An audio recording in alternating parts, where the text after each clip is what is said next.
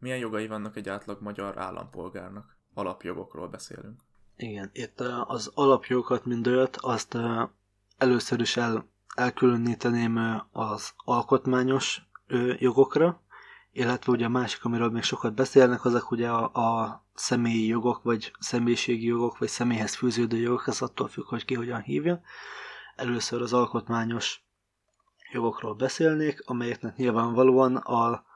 az elsőleges jogforrása az az alkotmány, vagy jelen esetben Magyarország alaptörvénye, annak is, annak is bizonyos konkrét római száma jelölt cikkei, amik egyfajta katalógus szerűen felsorolják, és minimális részletességgel le is írják, hogy azok pontosan mit is jelentenek. Ezek a, a legalapvetőbb jogai minden embernek, amelyek közül ugye az első, elsődleges az az emberi élet és méltóság védelme, az, az ami ugye egy, egy, talán az egyik legáltalánosabb ilyen alap, alapjog, amire, amit nagyon-nagyon szélesen lehet értelmezni, ugye ezeknek az a adott ügyekben való értelmezése az ugye a, az, alkotmánybíróságnak a feladata, és az emberi élet és méltóság védelmébe abba annyira, annyira bonyolult és annyira messzire vezető kérdések vannak, mint akár az abortusztól elkezdve bármi. És egy, egy másik ilyen, a másik ilyen nagyon-nagyon általános az a szabadság és személyi biztonságnak a, a, a védelme, aminek ugye a lényege az az, hogy senkit nem lehet a szabadságától főszabály szerint megfoly, megfosztani, csak is törvényben meghatározott okokból, és egy törvényben meghatározott eljárás alapján lehet ezt megtenni. Bármilyen szabadságról is beszélünk, ez lehet akár tényleg egy gondolat szabadság, ugye egy véleménynyilvánítás, egy lelkiismeret és egy vallásszabadság is és ezek közül vannak, vannak bizonyosok, amelyek, amelyeket ugye lehet korlátozni törvény meghatározott módon és adott eljárás alapján.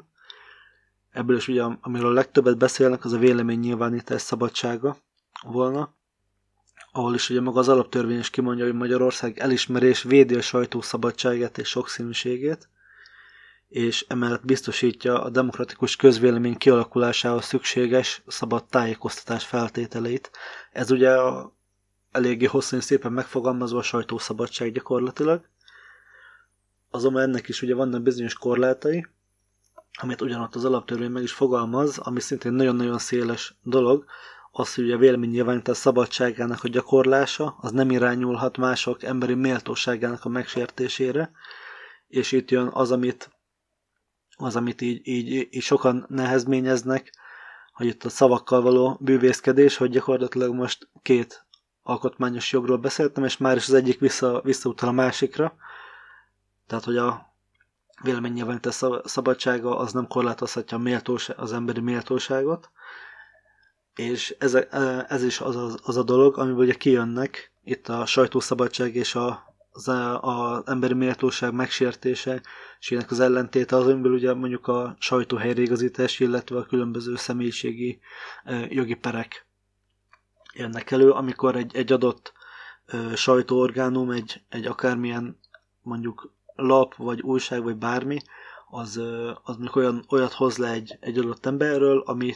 ami, ami már az ő méltóságának a megsértéseként értelmez, és akkor ez ellen fellép pont ezen jog alapján.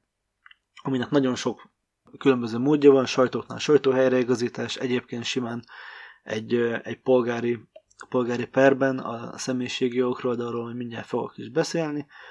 Emellett nagyon fontos alapvető jog egyébként a, a békés gyülekezésnek a joga, tehát itt igazából bármilyen gyűlés és bármilyen tüntetés az, ami, az amit ugye szabadon lehet szervezni, illetve ugye a különböző szervezeteknek a, a megalapítása is egy,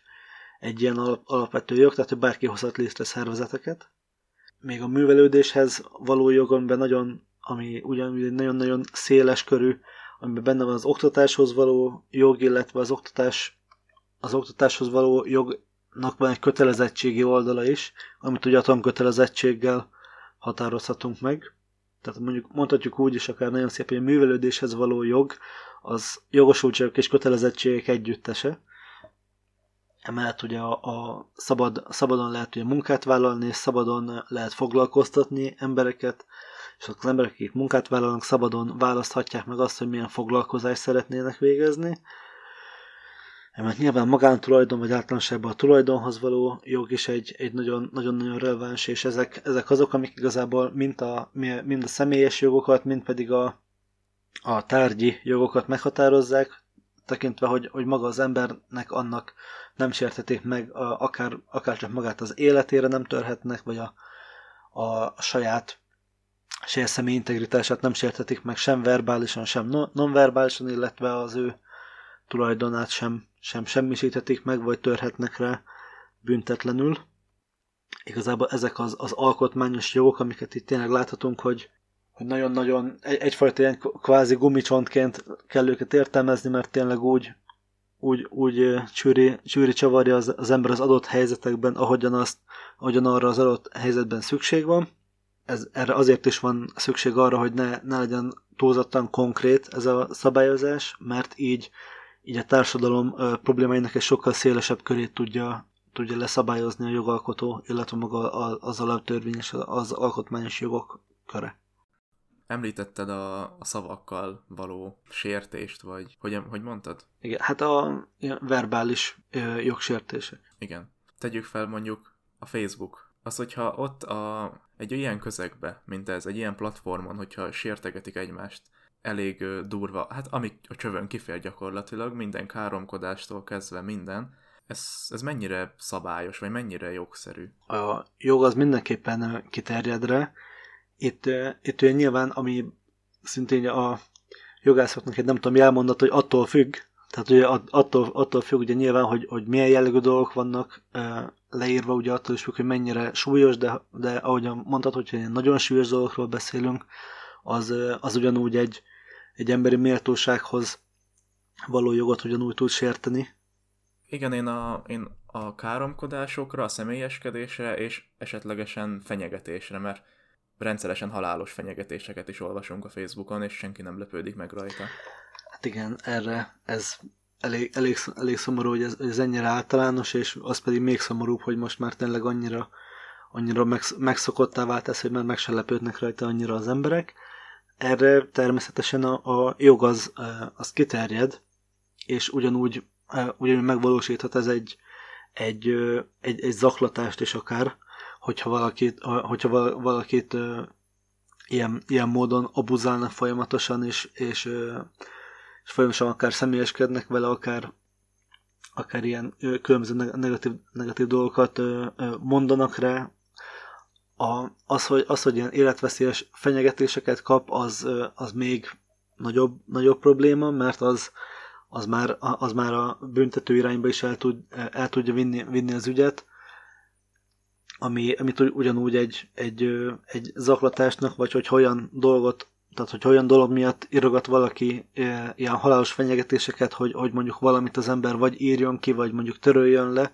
vagy valamit tegyen, vagy ne tegyen, akkor az egy kényszerítés is lehet, ami már ugyanúgy egy büntetőjogi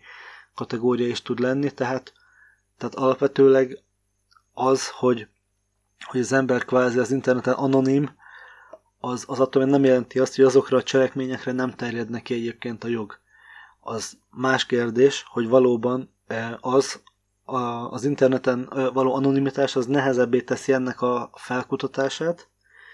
de, de itt itt maguk a, a, a fektetési módszerek azok, amiket megnehezíti, nem pedig magának a, a, a jognak az érvényesülését. Az tényes való, hogy, hogy a, a jog, mint olyan, az mind, mindig ugye pár lépéssel a, a való élet mögött van idézőjelben, főleg a technológiai fejlődés tekintetében. Így mondjuk a, a Facebookon vagy, vagy bárhol megjelenő mondjuk hazugságok, tehát hogyha mondjuk vala, valakiről vagy valamiről szemelszert hazugságokat írnak le, azokra már nehezebb ugyanúgy reagálni, mint hogyha az egy újságban történt volna, de ez is, ez is szerintem maximum évek kérdése, hogy erre egy normális,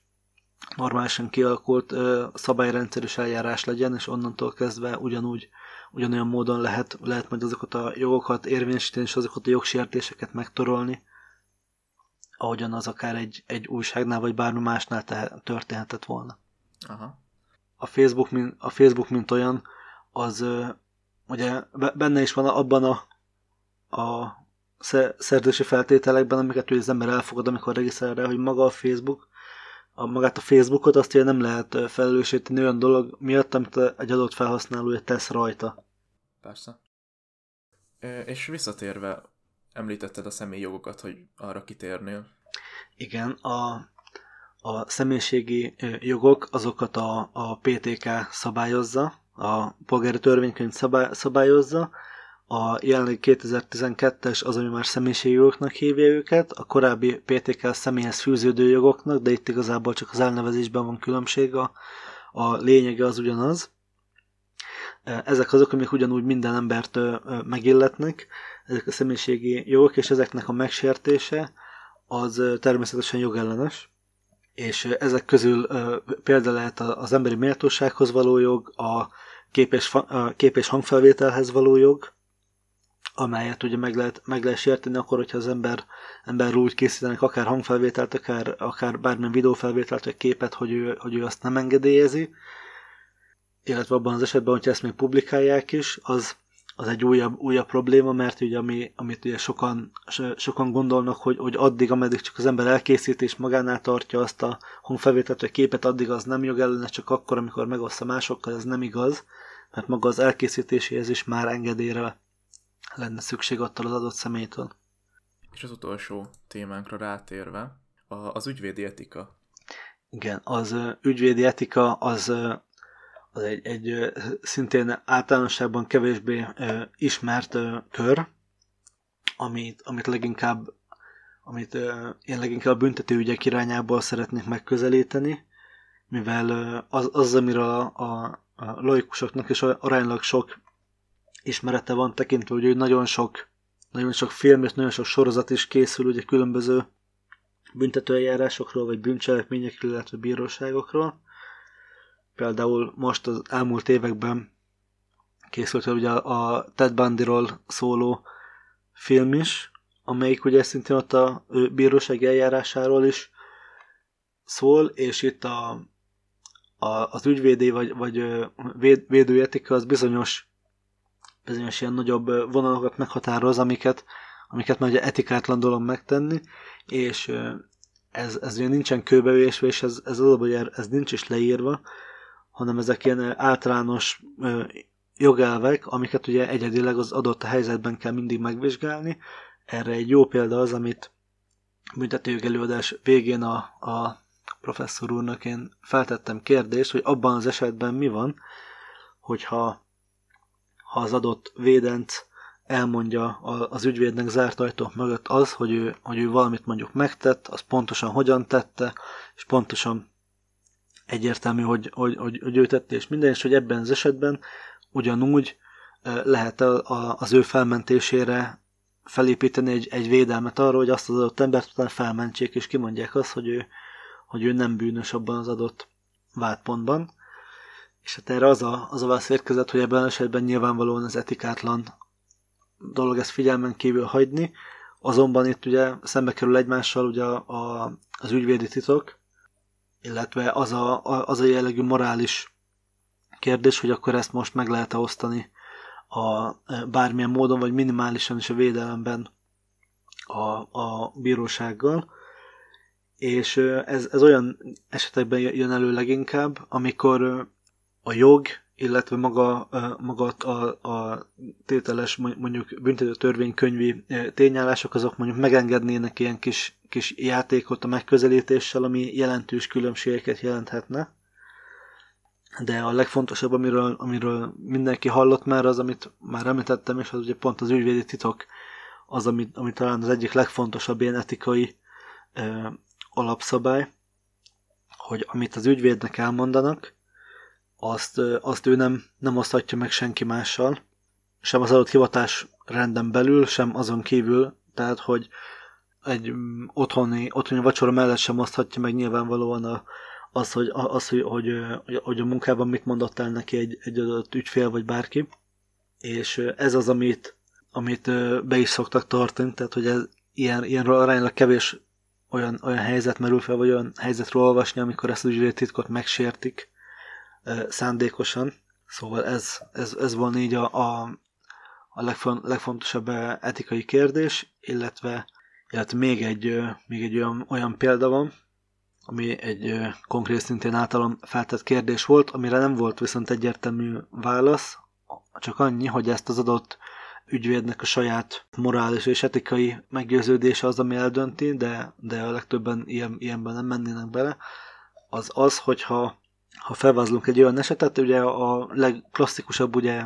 büntetőjogi ügy az ugye nyilvánvalóan az emberülés, mert az a legizgalmasabb, vagy a legkönnyebben megítélhető kérdés. Azonban felmerülnek, hogy olyan büntethetőségi akadályok, mint például az, hogyha az adott ember mondjuk elkezdi akár folytogatni, vagy akármilyen más módon az ember életére törni, és ő azt magától abba hagyja, mert rájön, hogy amit csinál az nem jó, és akkor egyből segítséget hív, és megmenti az, az ember életét, az egy büntethetőséget meg, megszüntető ok, tekintve, hogy ő önként elállt attól a dologtól. Viszont, ugye ez helyet ad olyan érveléseknek is, hogy az ember, hogyha éppen a másik ember életére tör, és hirtelen hall egy hangot a bokorból, hogy valahonnan is fél, hogy rajta kapják, és ő egyből elmegy onnan, akkor utána, hogyha ezért a másik ember mondjuk bíróság elé viszi azt az adott szemét, akkor mondhatja azt, az, azt a védő, hogy noha ő, ő tudja pontosan, hogy az az ember az nem azért hagyta abba azt a cselekményt, mert ő rájött, hogy ő, hogy ő világnél filantrópia, és nem szeretne emberek életére törni, hanem csak azért, mert félt, hogy lebukott. Ebben az esetben mondhatja azt, hogy ez egy önkéntes elállás volt, és azért azt az embert nem kell elítélni. Nyilvánvalóan ezt a saját véleményem szerint nem mondhatja, mert ezzel, ezzel olyan alapvető, nem csak jogi, hanem általánosságban, emberi morális problémákban ö, döntene, és azokat, azokat rúgná fel, ami bármilyen módon megengedhetetlen véleményem szerint. Átfogó volt. Köszönöm, a, amit elmondtál, köszönöm, hogy itt voltál. Én köszönöm.